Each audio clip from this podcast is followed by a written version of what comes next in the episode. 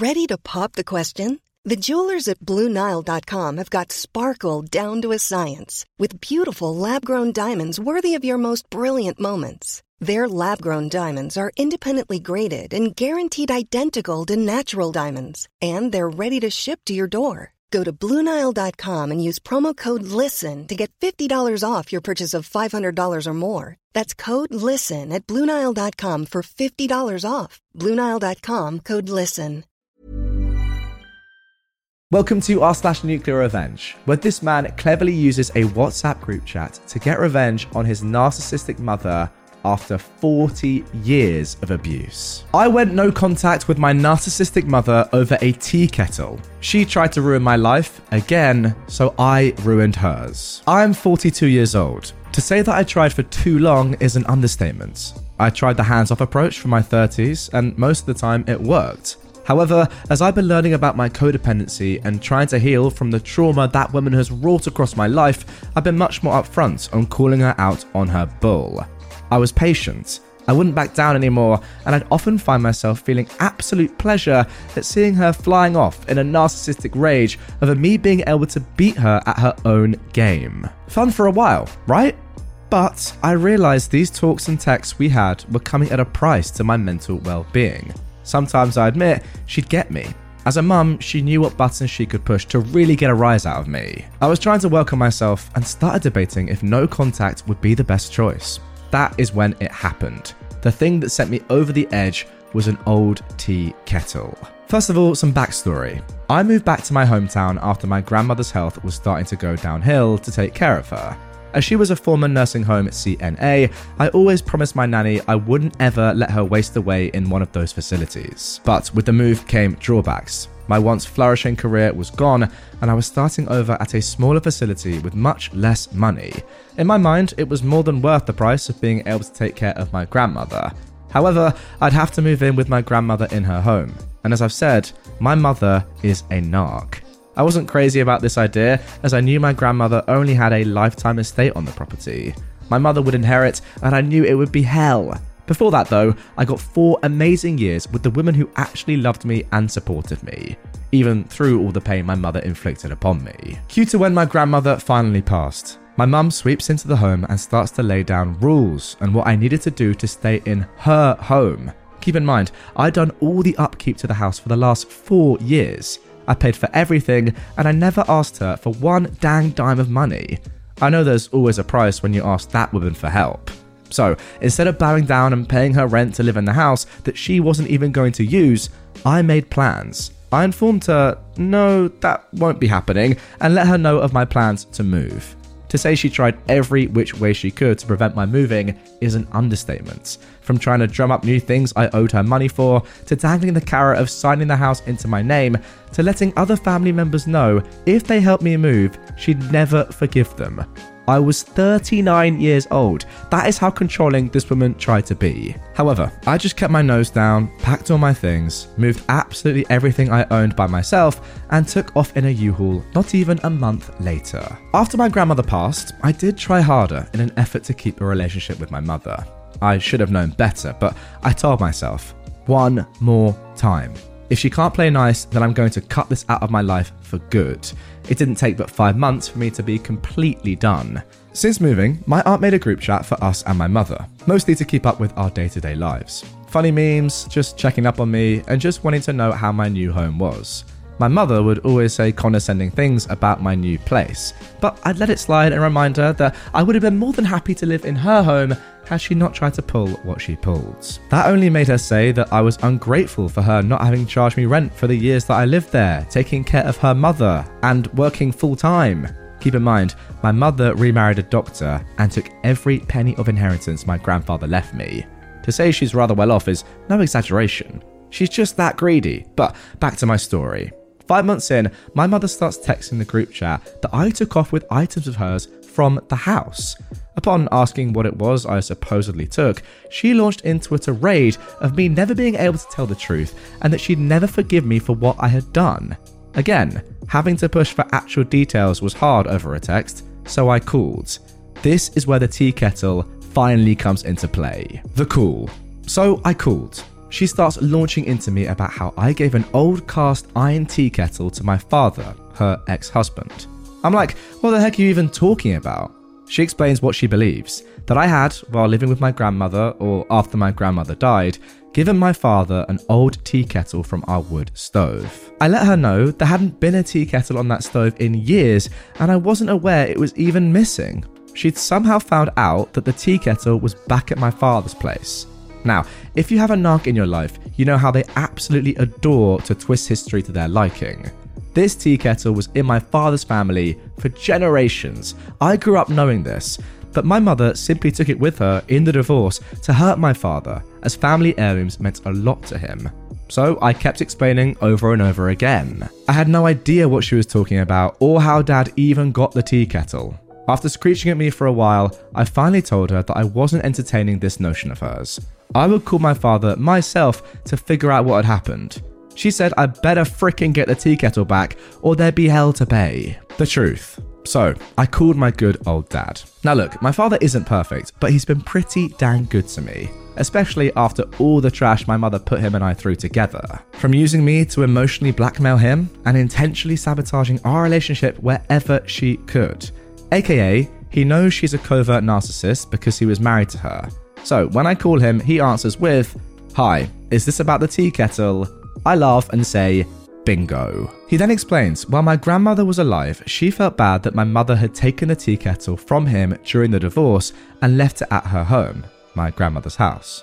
After I moved back in, my father started to come and visit us. He always loved my nanny and she adored him as a son in law. They reconnected and he helped us a lot while she was still alive.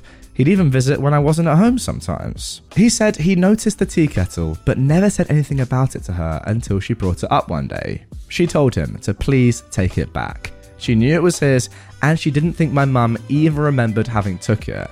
Of course, she had taken almost everything from his house when they divorced. He was very grateful, of course, and took back the family tea kettle. Fast forward to years later, when my father was talking to a buddy about their divorces, and he was admitting that he finally got something back from her, even if it took almost 20 years. They had a laugh, but the friend's now ex girlfriend was charmed by my mother and told her about the tea kettle being with my father. Boom. So she called him and started calling him a thief, and that he knew that tea kettle was her family's and had never been his.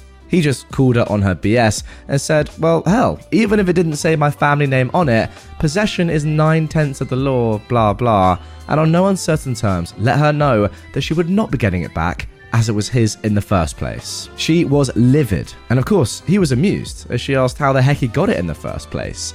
He explained my grandmother having gave it to him. But for some reason, she fixated on it being my fault I had to have been the one to give it back to him. I was the one who gave her family's tea kettle to her ex. Tiring story, isn't it? So unnecessary and draining. With all that in mind, that was when I realised I was done. The emancipation.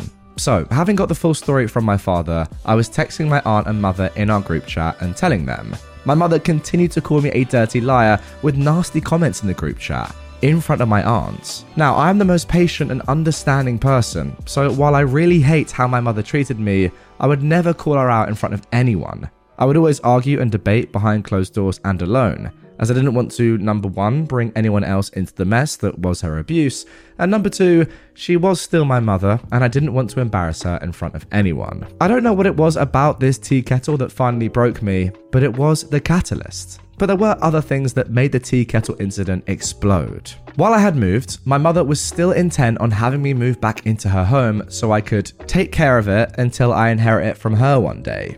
Ha, yeah, right. So I tested her on this a few weeks before the tea kettle incidents. If I wanted to move back, her conditions were that I would only have access to one bedroom. There's three, but she and her husband are hoarders. By the way, his touch in this was allowing me to have access to the communal areas of the house. Isn't that so kind to allow me one bathroom and access to the kitchen and living room? God, they're a match made in hell. The reason I'd only have access to one bedroom was they miraculously put their home on the market and it was going to be sold. They were going to move from a three story mansion to a three bedroom cabin. So that's the reason she couldn't put the house in my name right away. It would have to wait until they bought a new house. They'd live in the cabin with me while the new home was being built and their old home sold. It's beyond insane, but this is how her mind works. I then told her, No thanks. I'm very happy spending way more money being in a thriving city and having my own home with three bedrooms. However, it struck me. My mother likes to lie a lot. So much so that over the course of the years I was doing the hands off approach, I've recorded what she'd say and replay it to myself to remind me that I wasn't insane. Because, as I'm sure many of you know, gaslighting is a hell of a drug. This house lie was another provable story. There'd be evidence if it was on the market. One of my buddies who grew up with me is a real estate agent. He hates my mother because of how my mother treated his mum, so he gladly helped me look at all the listings from as far back as a year ago. Supposedly, she'd put her house up for sale about a month ago. He couldn't find anything about it. It's listed as not for sale anywhere, even as of today's writing. So, boom, more concrete evidence of her lying. I recorded the conversation with her and her husband without her knowing it. Don't worry, I live in a one party state. Because again, nothing comes without terms and conditions, and she likes to rewrite history. Back to the future. I'd recorded this conversation. I thought it's about time that I do something different. If I'm thinking about going no contact, I might as well go out in a blazing ball of righteous hellfire, right? While she was attempting to humiliate me in front of my aunt again, I spoke to my aunt in a separate message. I'm sorry if you're going to be upset with me, I said, but this has been 41 years in the making, and I'm done. She called me, worried, and I told her the truth. Finally, I let someone else hear the lies she told me. And in the group text, I posted the real estate listings and how their home was not listed for sale anywhere. My mother started to go into panic mode and was telling more lies about how it's not up yet because it was so new. I let her know that was a lie too, as it had been quite some time since she said she listed it. My aunt gasped, seeing her floundering for an explanation in the chat. I explained and she let me know. No matter what, she still loved me and understood how, after years of abuse, I'd finally had enough. The fallout. So, as a narc usually does, she went on her rampage and started to blacken my name to everyone in our family and in our hometown. Not a big deal, I don't really like my hometown. The few people I keep up with are lifelong pals. They know the private monster my mother can be versus the public persona that most people get. Hiring for your small business? If you're not looking for professionals on LinkedIn, you're looking in the wrong place. That's like looking for your car keys in a fish tank. LinkedIn helps you hire professionals you can't find anywhere else, even those who aren't actively searching for a new job but might be open to the perfect role. In a given month, over 70% of LinkedIn users don't even visit other leading job sites. So start looking in the right place. With LinkedIn, you can hire professionals like a professional. Post your free job on linkedin.com slash people today. But for years, it had been building. I had a lot of proof. However, I was trying to allow her to behave and back off. I'd not answered her since the night I posted those listings to my aunt's group chat but I was getting nasty messages from the flying monkeys about what a terrible daughter I am. I finally texted and let her know. Unless she backed down and stopped this campaign against me, I was going to do something to her for how she's poisoning my name and reputation. I knew from reading about narcissists that this was coming, so I prepared. When she didn't stop, and a preacher I had never spoken to contacted me via Facebook to attempt to shame me into talking to her, I saw red. I did it. I went full scorched earth. I made a huge group chat with all of my contacts in my phone, all our family, some of her friends, some of her ex friends, her husband's family, his kids, many people in our community, that preacher who decided I was a horrible daughter, just many who believed her lies. Most of these people had turned their backs on me, anyways. So I didn't feel too bad when I sent them all the nasty things she'd said about them to me in text, voicemails, and the phone recordings I had. I didn't realize how much I had saved, all just to keep my own sanity with her gaslighting me. And I sent it all. At the end of it, with the story about the house being for sale and the latest lie fest she'd concocted shown, my father, who was also in the group chat, took a picture of the kettle. He asked in the chat, was this really worth it? Many of these people had also wronged him in the community due to the lies my mother spread about him after their divorce. He and I then left the group chat. The conclusion. Suffice to say, that ruffled many feathers. Many of the people in that group chat were upset at how my mother had spoken about them. A lot of them blamed me for being a horrible daughter, but some have apologized to me. I don't care about them. I care about the damage I finally inflicted on the woman who hurt me over and over again with no conscience.